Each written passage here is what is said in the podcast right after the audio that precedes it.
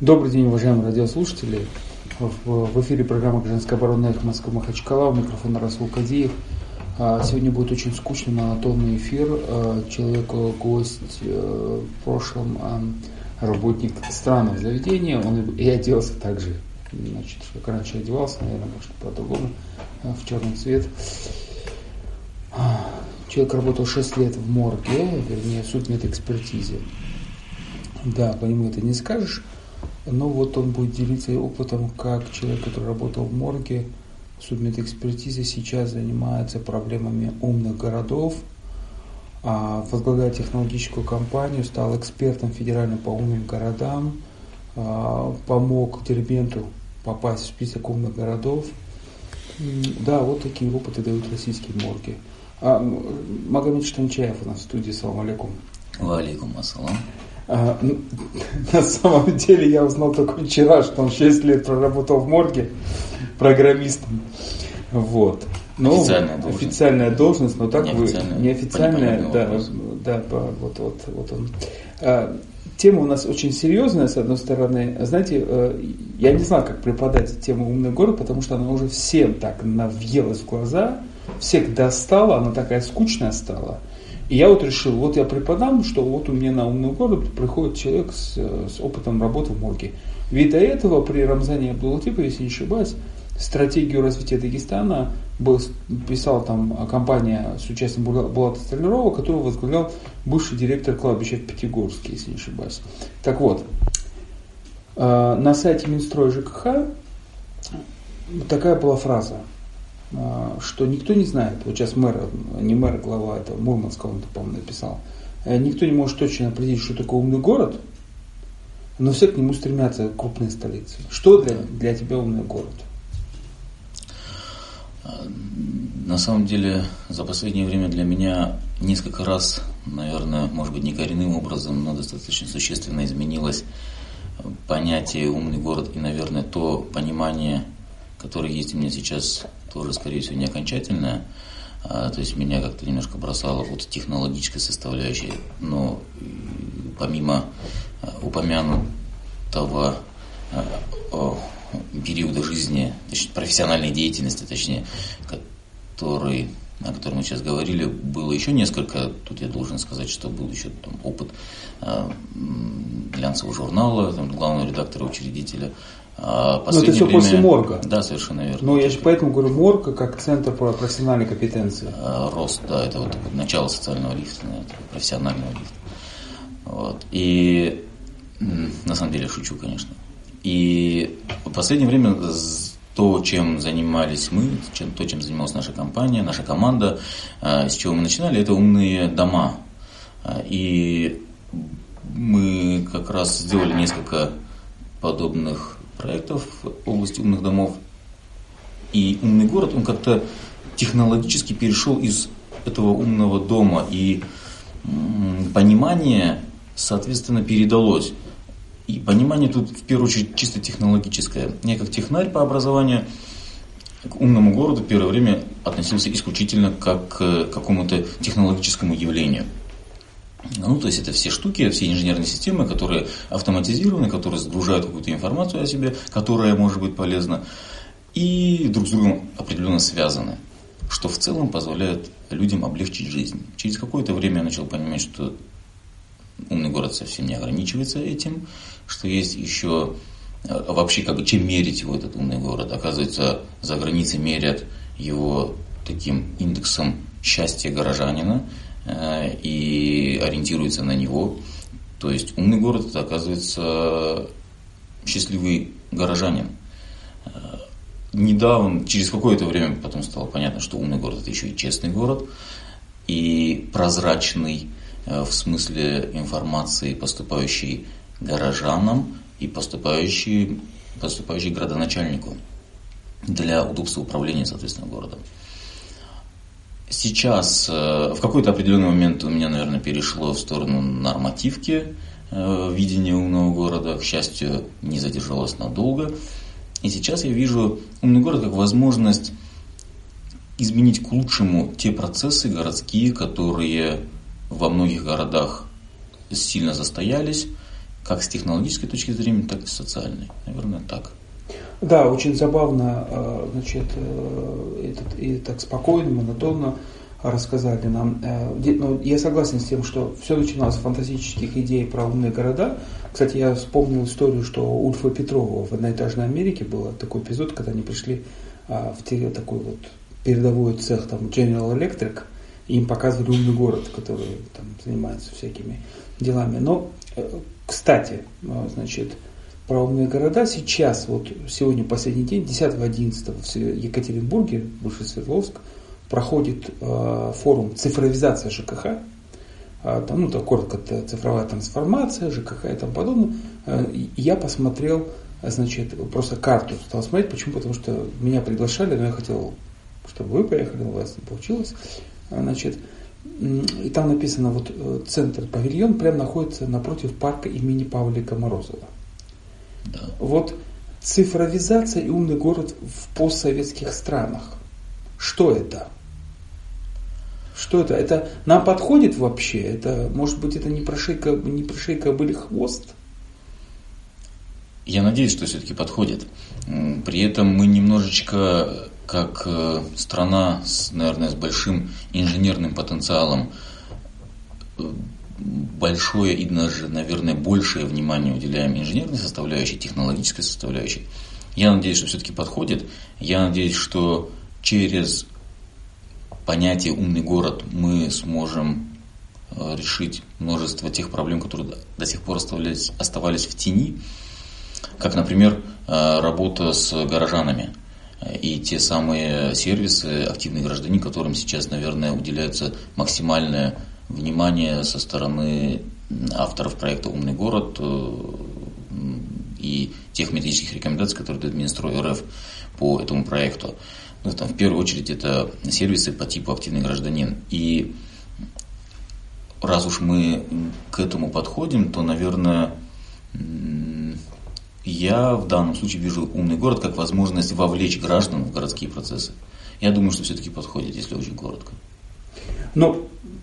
А еще одну маленькую ремарочку, почему говорят о ЖКХ чаще всего. Потому что, ну, если мы немножечко к технологиям вернемся, то умный город строится на технологиях интернета вещей. В большинстве случаев, если очень коротко, то, ну, кто-то это называет класс устройств, которые так или иначе подключены к интернету, к серверной сети, могут получать данные из интернета, а также сгружать данные в интернет, могут контролироваться из интернета, либо контролировать какие-то другие устройства.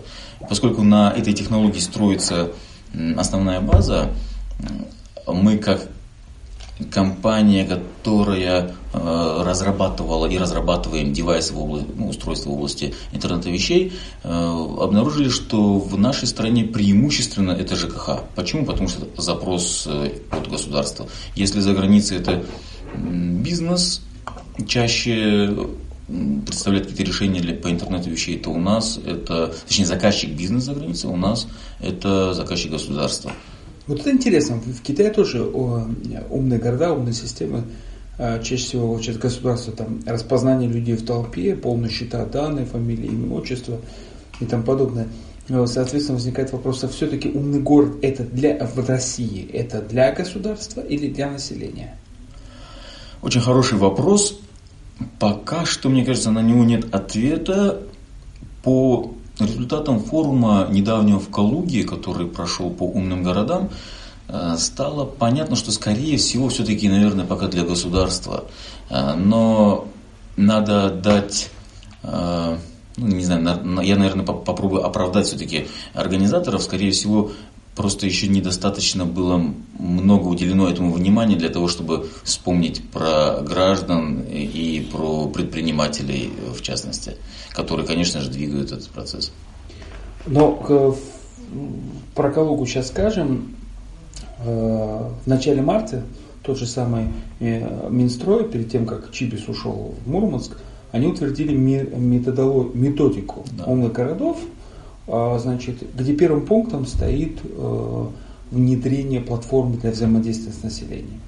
Да, как раз тот самый активный гражданин. Да, ну, значит, то есть это, что можно сказать, это то, что государство признает, что умные города все-таки без населения не работают, или все-таки, что население в технологии играет первую скрипку, а не государство?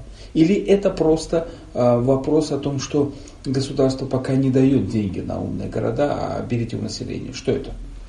Я думаю, тут история не про деньги, хотя и про них тоже. Те программные решения, а активный гражданин – это именно программные решения, не аппаратное, требует, естественно, меньше денег, чем какие-то дорогие сложные аппаратные комплексы.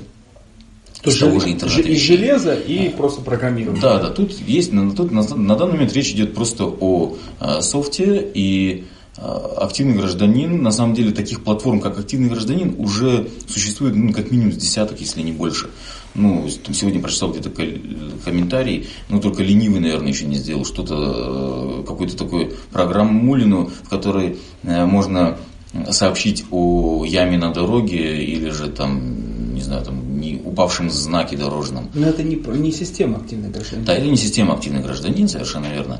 Активный гражданин – нечто больше. Сейчас до сих пор еще идут споры, не до сих пор, а они как раз в разгаре, эти споры о том, как должна быть представлена система, должна ли быть единая точка входа, или же можно в социальной сети зайти. Речь идет не о том, чтобы написать комментарий: уважаемый мэр, ассаламу алейкум, наступила пятница, и вот тут повалено дерево. А речь идет о том, чтобы поставить какой-то сложный вопрос, чтобы не проводить референдум, а выявлять мнение населения. Вот для чего. Да, мнение населения, к тому же ответственные работники муниципалитета должны среагировать на это мнение и предоставить отчет. Так. Чего, конечно, нельзя сделать в социальной сети, например. Но забегая вперед, опять же, хотел под вопрос сделать, так все для России одно, а вот умные города для пост или не пост, как это правильно, модные слова, постмодернизм, пост этот. А вот мы, традиционное общество, вроде остались традиционным обществом, соответственно, даже религиозным обществом, в чем есть. Что такое умные города для Дагестана, где все перемешано? Национальности, традиционное общество, религиозное какое-то общество. Что это такое? Мы в Инстаграме живем, выкладываем все, начиная от пристойного, непристойного, религиозных каких-то песнопений. И что это? Повторюсь, это все-таки инструмент. Это инструмент, делающий жизнь горожанина удобнее.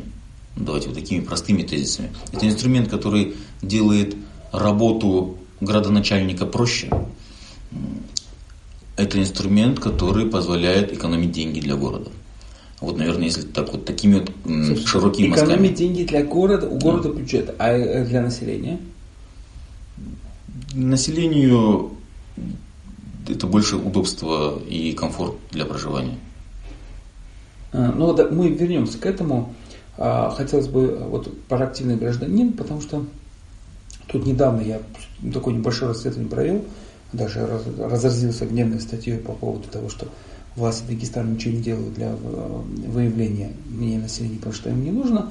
И тут мне вдруг через месяц отвечают авторы активного гражданина с Москвы, программа, вдруг ни с того ни с сего, что здравствуйте, а в Дагестане есть платформа «Активный гражданин», и дают на нее ссылку.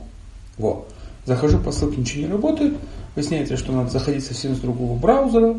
Потом выясняется, что есть программа «Активный гражданин» на App Store или Google. Захожу, 0 голосовалок. Да, к сожалению, ag.e-dac. E-dac – это старый правительственный домен и тому подобное. То есть это что? Это индейцам дали в руки компьютер, они умеют пользоваться? Смотрите, у нас была такая история, в какой-то один момент популярное электронное правительство, потом она как-то немножечко затихла, а шлейф остался. И этот шлейф, он как-то сейчас перешел в... Какие-то электронные услуги остались, и даже отчитываются часто об их количестве, хотя, наверное, стоило бы задуматься и о качестве тоже. То есть, тут как раз тот случай, когда, наверное, не количество основной показатель, а те эффекты, которые мы получаем от этих электронных сервисов. И вот эта история с электронными сервисами, она как-то сейчас перекочевала в активный гражданин частично. И, естественно, перекочевала со своими плюсами и минусами. Один из этих минусов – это то, что, к сожалению, ноль голосовалок. Но вот голосовалки, мы говорим, просто власть не поставила вопросы. И население. Вот я, допустим, не считаю, пока что население, я... об этом не знаю. Ну, смотрите, как бы умный город – это ведь не только технологическая составляющая. Умный город – это не только нормативная составляющая. Умный город – это работа с населением. Это работа социологов. Это постоянные срезы мнения. Это динамика. Социологи, срезы мнений – это инструменты. Да. Так. А в чьих руках эти инструменты и в чем политический интерес или финансово-экономический? Вот возникает вопрос. Что первее? Политическая настройка? Маркс говорил: экономика, политика. Интересы граждан, на мой взгляд. Интересы горожан. Поэтому мы когда говорим... Это в идеале, а де-факто? В идеале, конечно. Де-факто сложно сказать. Слишком много сейчас информационных потоков в этой области. И пока что все только формируется. То есть кто-то... Ну, на самом деле, тема обширная. Это очень обширная тема. Если мы будем обсуждать только активный гражданин, нам не хватит одного часа. А представьте, нам еще, возможно, нужно будет, и, скорее всего, надо, и мы вынуждены будем обсуждать и умное ЖКХ со всем водоснабжением, энергоснабжением, газоснабжением, теплоснабжением, водоотведением. Очень такие актуальные, знаете, вопросы. Освещение, транспорт, цифровой муниципалитет, как его называют, одну цифровую грамотность, которую тоже как-то каким-то боком поместили в умные города, потому что 80% населения страны живет почти 80% живет в городах. На самом деле, по этому показателю Россия впереди планеты всей, так уж получилось. Но до революции у нас было 70%, сейчас 7%. Сейчас 70% населения 76, в селе. Да. В селе было до революции. Да. 100 лет сейчас 70%, по-моему, в городах. В городах 76, если я не ошибаюсь, под 80%. К слову, это самый большой, если я ничего не путаю, показатель во всем мире. О чем это говорит? Потому что большая часть населения живет в городах. Мы говорим про умный город. Значит, мы не можем игнорировать то население, те 80% населения, почти 80%, которые живет в городах. И, конечно же, мы должны к ним как-то прислушиваться. И не просто прислушиваться, стоит озаботиться грамотностью этого населения. И если уж мы говорим о цифровизации как о тренде текущего десятилетия и следующего десятилетия однозначно тоже. То есть мы не забываем, что умный город у нас находится в цифровой экономике, в нацпрограмме. Пока радиослушатели не отключили чертовы матери приемники из-за того, что пошли термины анатомическо-цифрового умного какого-то там содержания, я вас все-таки вернусь на грешную дагестанскую землю и напомню интересный факт.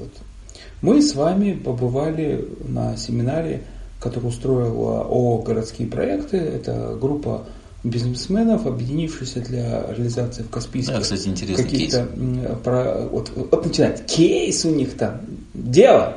Угу. Значит, семинар прошел, благодаря, кстати, энергетическому колледжу Каспийска. Очень интересно. Очень символично. Да, символично. Прошел семинар с участием каких-то архитекторов, активных горожан Каспийских, прежде всего город наш, Каспийский город наш называется группа, и бизнесменов, власти там не было, но я так понял, что они просто не захотели мешать, хотя на лейбах, этих афишах присутствовали щиты администрации, там чего-то там. Какой-то момент мелькнули представители муниципалитета. И они пригласили Мурунова, известного урбаниста, который сам говорит, что уже объездил 500 городов, который занимается там, он с собой возит этого парня-архитектора, который фактически руками они делают какие-то вещи, там сразу. У него семинар делится на две части, это теория и практика. Да. И они попытались сделать техническое задание. Что меня удивило? Ничего он не сказал про цифровые умные города в своей лекции. У него вся лекция, когда он говорит, есть крестьяне, есть рабочие. Ничего он не сказал про умные города. Не верит он в это дело? На самом деле, надо, наверное, спросить у него. Почему я просто констатирую. Да, если спрашивать у меня, то я предполагаю следующее. У Мурно прекрасная программа по урбанистике. Умные города – это очень новое направление, и, повторюсь, еще не сформировавшееся. Надо отдавать этому отчет. То есть мы пытаемся бежать быстро. Где не сформировавшиеся? Вообще в мире, в России или в Дагестане? Так скажу, в мире, а в России, в принципе, где-то мы, наверное, ну, по каким-то сервисам, по каким-то параметрам мы лучше, наверное, многих городов в мире. Ну, там, если брать, например, Москву, по каким-то отстаем.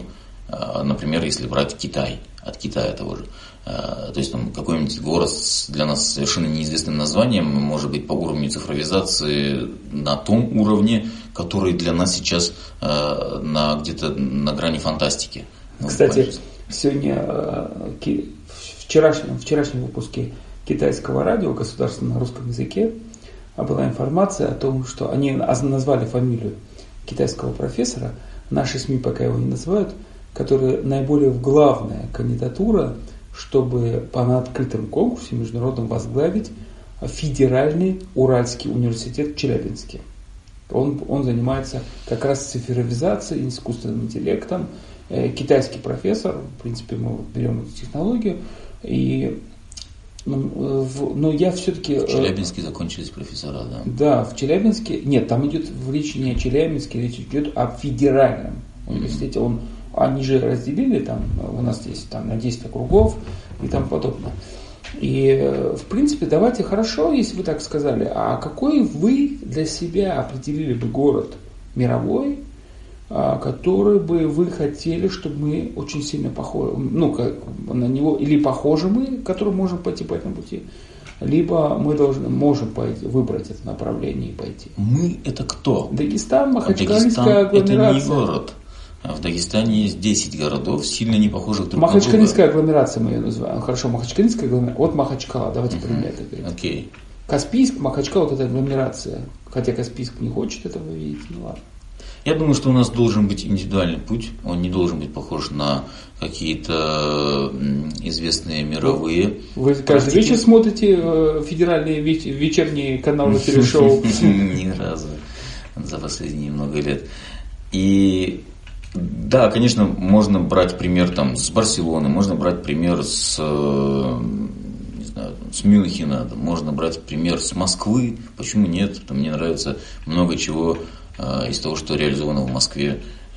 Я стараюсь бывать часто в Москве и собираю вот эти интересные цифровые истории.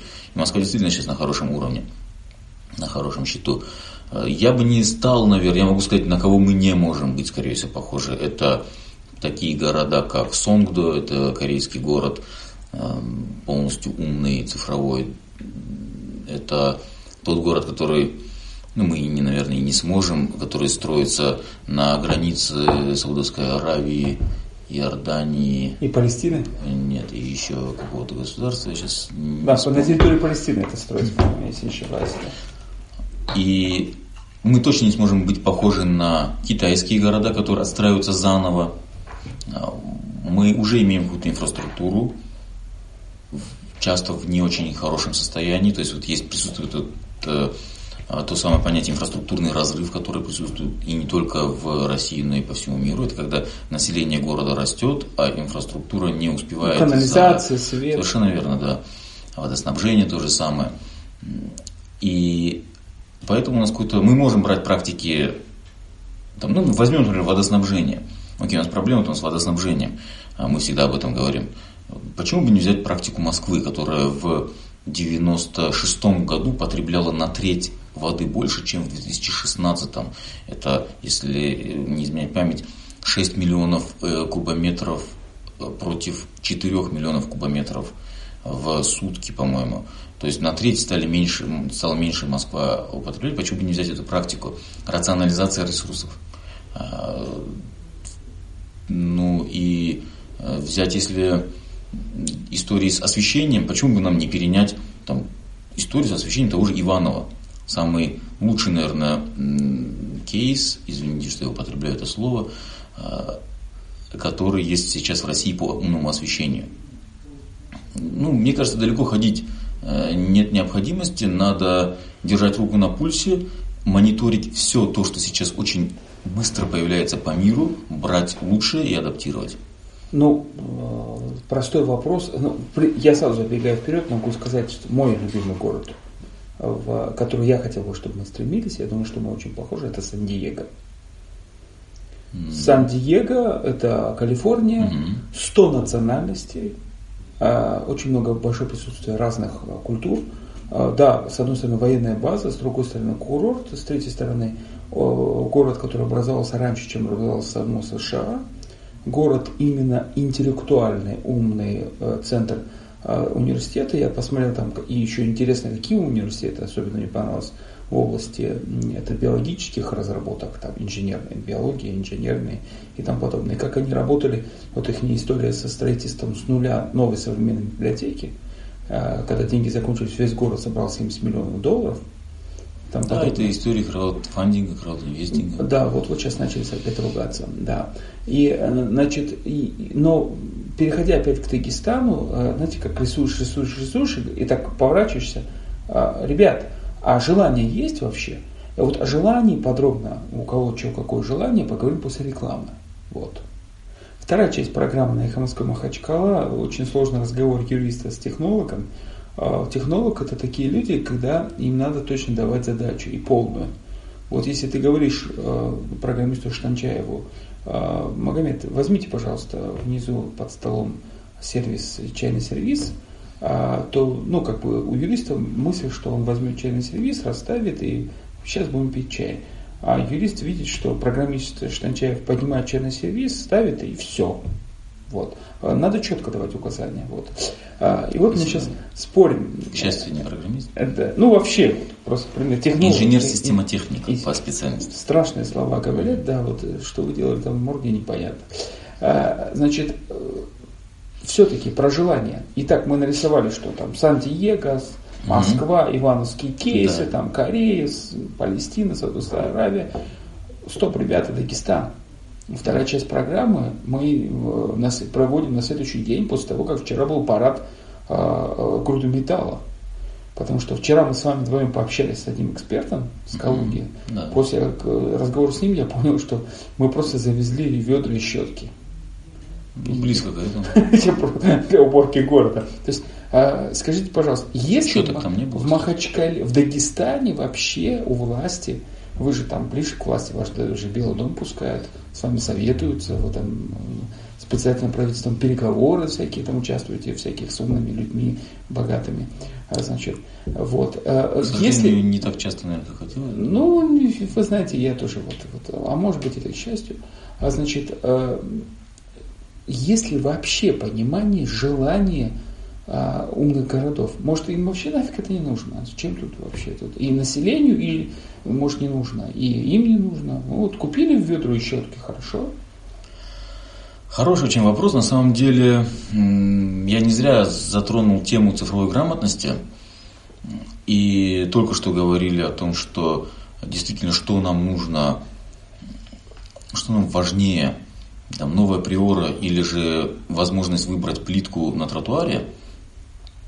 Что нам важнее, пыль, которая поднимается в воздух, и информация о том, какой район города экологически более безопасен, или же возможность спуститься в магазин там, среди ночи купить что-нибудь там в шаговой доступности. И не вернуться через 5 лет после тюрьмы, да. Что для нас важнее, ну, немножечко из другой, наверное, все-таки истории. Это, ну, вопрос... желаний горожан. Горожане, на самом деле, у нас разные. Если мы будем говорить про Махачкалу, а мы сейчас говорим, я так понимаю, про Махачкалу, то я не берусь отвечать за всех, конечно же. Население... У нас нет просто социологических исследований. Мы не знаем, мы не знаем, да, совершенно верно. У нас есть много закрытых коммуникационных площадок, которые друг с другом практически никак не контактируют. Этим отличается Махачкала от многих других городов России. Но социологи это точно определили. Социологи это определили, да, сказали, что у нас есть много коммуникационных площадок, это хорошо. То, что они друг с другом не общаются, это плохо. Действительно, большое социальное расслоение. Очень сложно говорить о том, кто что хочет. Однозначно можно сказать, что есть слой населения, которому уже требуются перемены в лучшую какую-то сторону, и это потихонечку начинает накладываться на все, наверное, соседние слои, и я это наблюдаю как житель города. Вы знаете, я уточнил бы ваш вопрос, это очень серьезный для нас, Дагестана, вопрос. Поэтому я так осторожно очень. Да, я вижу, как так вы очень, а я по-грубому так раз. Давайте. Я вам скажу так, что я понял, что история с умными городами – это история о том, верите ли вы в умную расу или не верите в умную расу. Это история о том, что не бывает умных городов, где все родились сразу умными. Это история о том, что в умных городах и все успешные города – это города с сформированными мигрантами.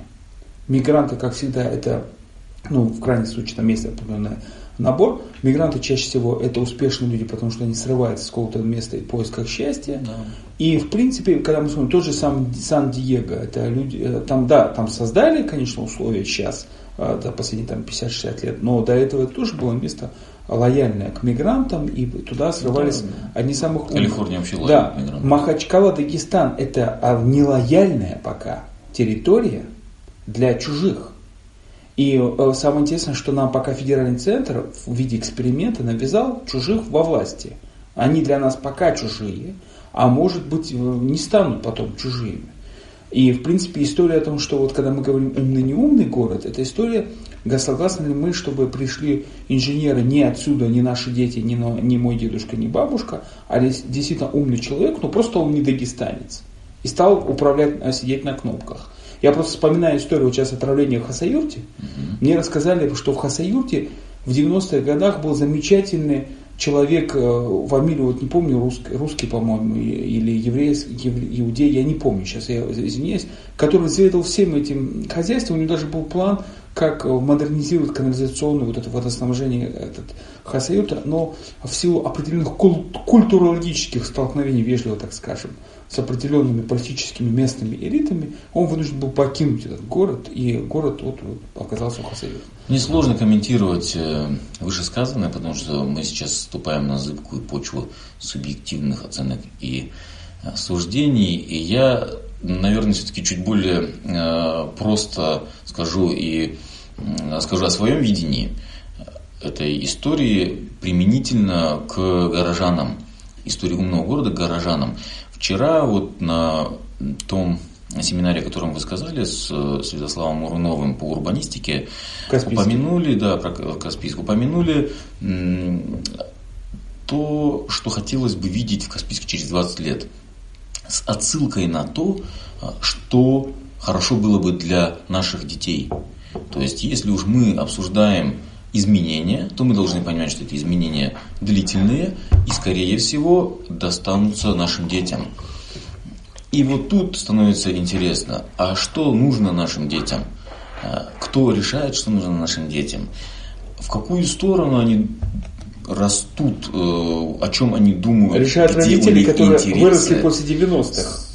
Мы не знаем даже этого, кто это решает, понимаете? А может быть, решает уже давным-давно блогер в интернете. А мы думаем, что решают родители, которые выросли после 90-х. Магомед, я вас переключу. Переключу от населения, да? Я понимаю, что вы часто общаетесь с мэрами, с правительством. Нет. Я хитро буду говорить следующим образом. Смотрите, давайте начнем с другого, с конца, да? Все инновации бывают сверху. Очень часто. Большинство инноваций бывает сверху. Да, кстати, очень хорошо, что умный город – это инновация сверху, да. Потому что, скажите, пожалуйста, мы, скорее всего, ее никогда бы не увидели. Правительство Республики Дагестан, администрация, есть какие-либо за этот год, приходом группы из Татарстана, один из форпостов и лидеров инноваций в Российской Федерации, между прочим, республики, есть ли у этой команды из Татарстана какое-то видение. Потому что, когда я спрашиваю, почему в послании главы республики нету умного города, мне говорят, оно там было, так получилось, что не огласили, но все будет. А вы, которые более технологически общаетесь, речь не о политике, а именно о технологически. Есть ли какой-то уже сейчас набор технологических решений, которые говорят, да, мы будем делать это хотя бы там не все умный город, там освещение, как вы говорите, или систему воды. Смотрите, в деревне. Давайте так, я понял вопрос, чтобы не затягивать, скажу так. Я могу оценивать исключительно со своей точки зрения, со своей колокольни. Я как, повторюсь, технарь, который мониторит ситуацию как в России, так и за рубежом, считаю, что мы сильно отстаем. Ну, прям очень сильно отстаем. И мне хотелось бы видеть намного большего, чем то, что есть сейчас. Я с 2017 года пытаюсь донести там до кого-то из где-то там администрации, где-то, может быть, из власти мысль об умном городе. Где-то это успешно, где-то это не очень. Часто я просто остаюсь непонятым, оставался. Сейчас как-то немножечко уже история разворачивается в другую сторону, что не может не радовать, но, повторюсь, я считаю, этого недостаточно. И у нас нет пока еще, к сожалению, программы цифровизации региона. Давайте так, насколько которая недостаточно... могла бы предусматривать те вопросы, о которых, которые вы сейчас озвучили. Ну, давайте так, насколько недостаточно? Может, бесполезно уже бежать за... может сказать, ребята, стоп, давайте остановимся. Ну, не получилось, не все умные города. Давайте мы сохранимся, может быть, как регион такой традиционный, и к нам все будут с умных городов приезжать со своими умными деньгами цифровыми и оставлять здесь свои денежки, значит, а мы будем вот такой город, где вот сохранилось еще настоящее что-то городское, не цифровое, можно там пощупать, увидеть женщину ночью, которая лопатой убирает вот эту грязь с улицы, там. Такие аутентичные сцены какие-то, наверное. Хорошо, что мы затронули тему технологического развития региона. Она на самом деле очень глубокая, и умный город, к счастью, ее вскрывает. Очень хорошо, что появился на федеральном уровне проект «Умный город». Он как раз скрывает эту проблему технологического развития. Ну, подчеркивает, я бы сказал, да, модель вот есть модель, и вот, а вот мы, допустим, да, и мы сравниваем. Допустим. То есть, если бы не появился «Умный город», может быть, мы и не начали бы об этом говорить. А на самом деле тема горячая. Та страна, тот регион будет на коне в ближайшее время, у кого хорошо развиты технологии. Задаем себе вопрос, насколько хорошо у нас развиты технологии в стране, насколько хорошо у нас развиты технологии в России. Я не знаю, как это звучит на аварском языке, это поговорка, но есть такая поговорка, которая говорит, значит, в переводе на русский так звучит. В прежние времена на осле ездили и всюду успевали, а сейчас на машинах ездим и не успеваем. Вот есть такая консервативная, может быть, такая поговорка населения, поэтому еще раз говорю, что, может быть, его это все, потому что раз не успеваем, то, может, не нужно. Но давайте перейдем к более конкретным вещам. С упрощенного восприятия, если мы не можем чем-либо управлять, то, скорее всего, потому что мы не можем это посчитать. А для того, чтобы это посчитать, надо это оцифровать. Давайте вот как раз перейдем к конкретным кейсам. Вот мы с вами разговаривали вчера с экспертом, человек, там, не медийная личность, эксперт-инженер в области цифровизации в области техники ЖКХ из Калуги. Значит, завод, как он там называется, завод, я забыл. Значит, не будем рекламировать, наверное. Нет, почему? Не реклама, вы же тоже второй раз вернулись на этот завод, осматривали эту технику, и, в принципе, мы сразу видим, что бац, у нас вчера здесь парад техники, да, вот давайте этот кейс возьмем. И мы видим там КАМАЗы, и нам вчера объясняют, ребят, вы купили технику всего лишь начального уровня, и, в принципе, вот еще так метелок нету этого.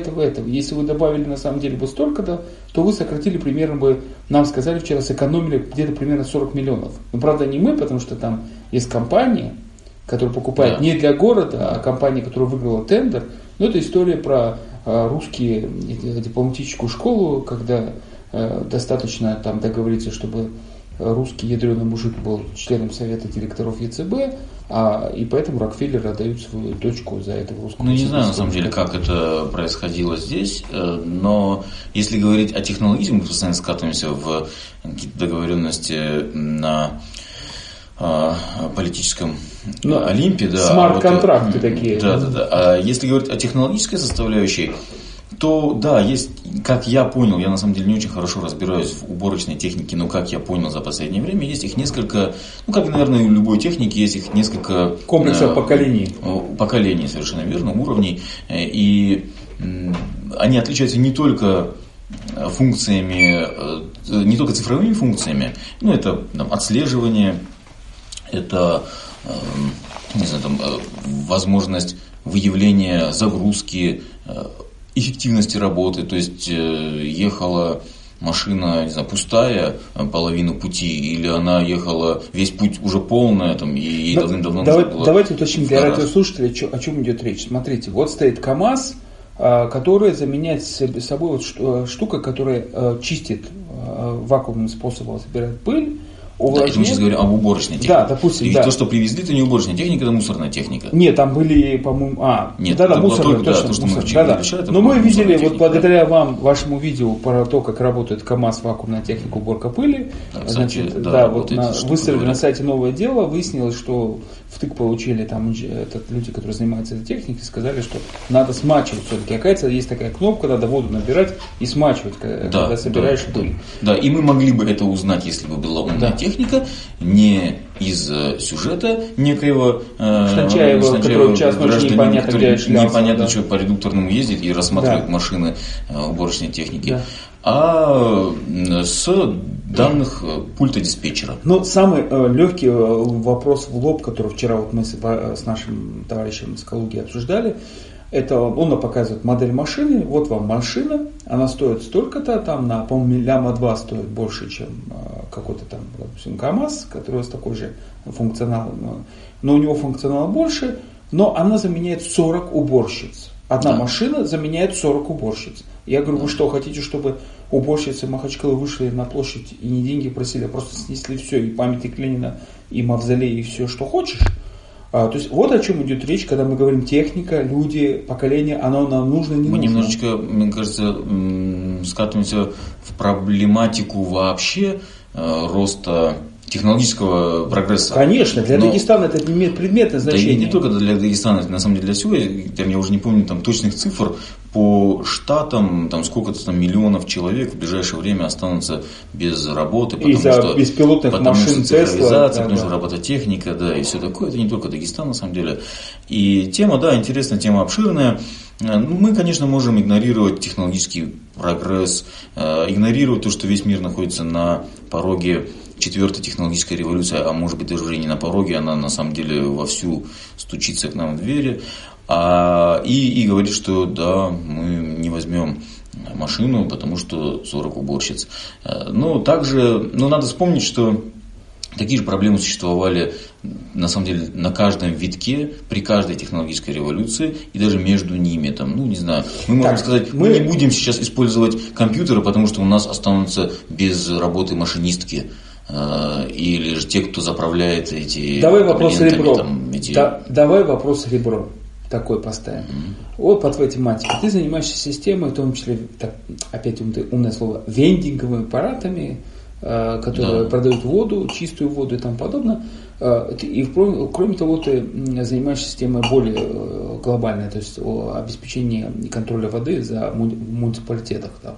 Скажи, вот пример Дербент, Каспийска или Махачкала. Да?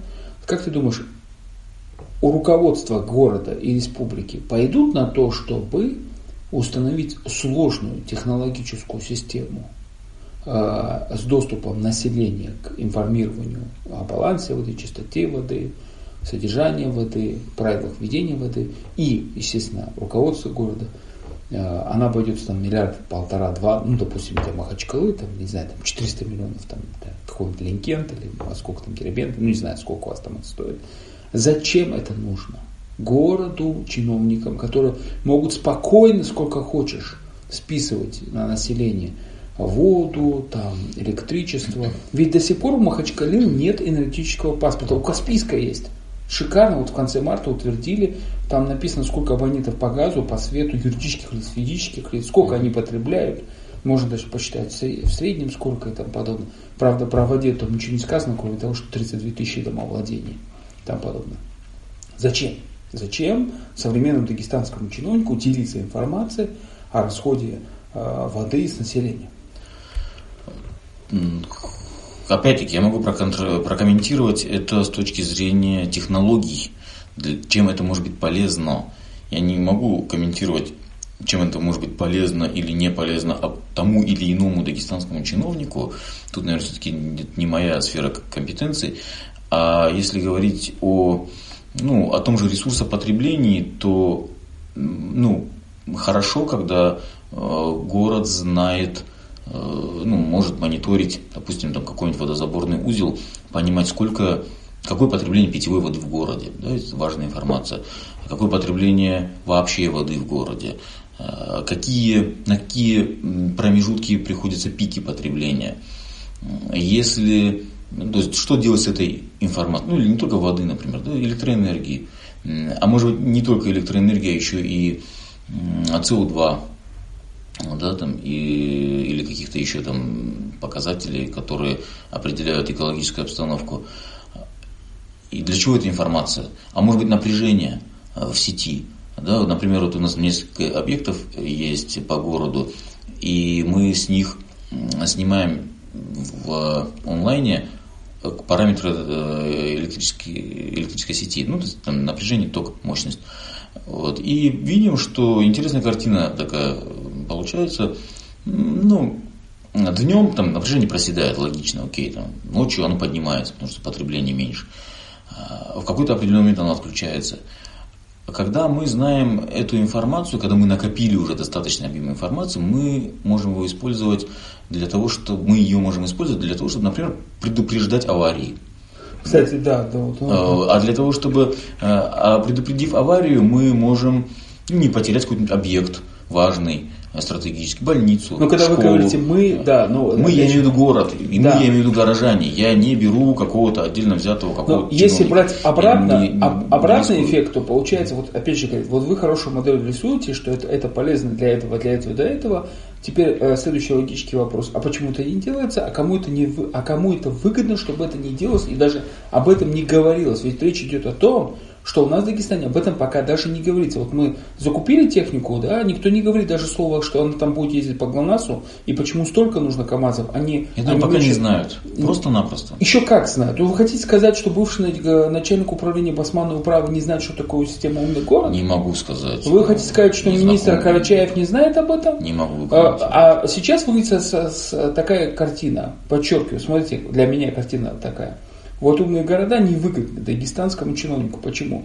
Потому что если население будет знать, что в этом городе износ 80-90% канализации, воды и света, то покупать в этом городе квартиру бесполезно, потому что через 5 лет там будет, это не квартира будет, это просто бетон, где не будет ни света, ни воды, ни газа. Населению тоже это бесполезно, это сведения. Почему? Потому что они не хотят, чтобы все знали, сколько они потребляют в реальности, там, да, допустим, электричество. Мне кажется, и получается, в итоге все друг друга как бы обманывают. Чиновники берут деньги и уезжают за границу жить, потом население... я пытаюсь оптимистический сценарий построить. Я пытаюсь пессимистическому. После 6 лет работы в морге у вас только оптимизма прибавилось. Да, да. Я хочу отметить, что в этой программе «Умный город» есть еще и целый раздел, посвященный, вообще в цифровой экономике, есть целый раздел, посвященный цифровой грамотности чиновников, в том числе. То есть для того, чтобы принимать подобные решения, нужно знать, что они существуют. Слушайте, Свят Мурунов рассказывал, что они, внимание, в Сколково, 6 месяцев учат чиновников, да, взаимодействию не с активистами городскими. Да, я представляю, сколько надо потратить времени, чтобы объяснить чиновников, как работает система муниципальной ГИС. То же самое. Вот почему в Каспийске компания, которая вывозит мусор, подключила систему ГИС и ЖКХ, у них стоит ГЛОНАСС на мусорных контейнерах, да? А мы даже это не обсуждаем, хотя мы вчера с технологом обсуждали, какие проблемы с датчиками на этих мусорных машинах, что когда она трясет, она показывает, что дважды закинула этот мусор. Да. И вот в других городах Краснодар, в других городах, которые обслуживаются компании, там уже такого уровня обсуждения идут. Угу. А мы здесь обсуждаем, какого размера ведро купить на колесах, чтобы мусор вывести. Вопрос задайте. Вопрос, это констатация, у нас 1 минута осталась. Ага. Теперь минута оптимизма для вас. Что бы вы хотели пожелать населению Вью в части «Для чего умный город населению?» и, главное, убедите чиновников, что им легче в умном городе жить. Слушайте, от этого выигрывают наши дети. Давайте так. И... Чиновники дагестанские, дети, живут в Лондоне, в Баку и некоторые в Казани. Это не, это не показатель абсолютно. То есть они, кто-то вернется, и мы видим, что многие возвращаются, многим нравится, многие не хотят уезжать просто потому, что чувствуют какую-то свою, идентичность. И такие, как я, например, может быть, или я вижу много достаточно таких ребят, которые хотят здесь быть. И мне хотелось бы, чтобы и дети здесь же росли. И это первое. Второе, на этом можно заработать. То есть в какой-то дальней, долгосрочной перспективе, я не говорю о личном обогащении, естественно, я говорю о том, что выиграет регион, выиграет каждый житель этого региона. На этой оптимистической ноте всем большое спасибо. Это был Магомед Штанчаев. И на самом деле один из лучших дагестанских, как минимум, федеральных экспертов по умным городам и технолог, специалист по воде. Мы фактически не затронули эту часть. А у микрофона был Расул Кадиев. Всем удачи. Посмотрим, какие мы будем умные города.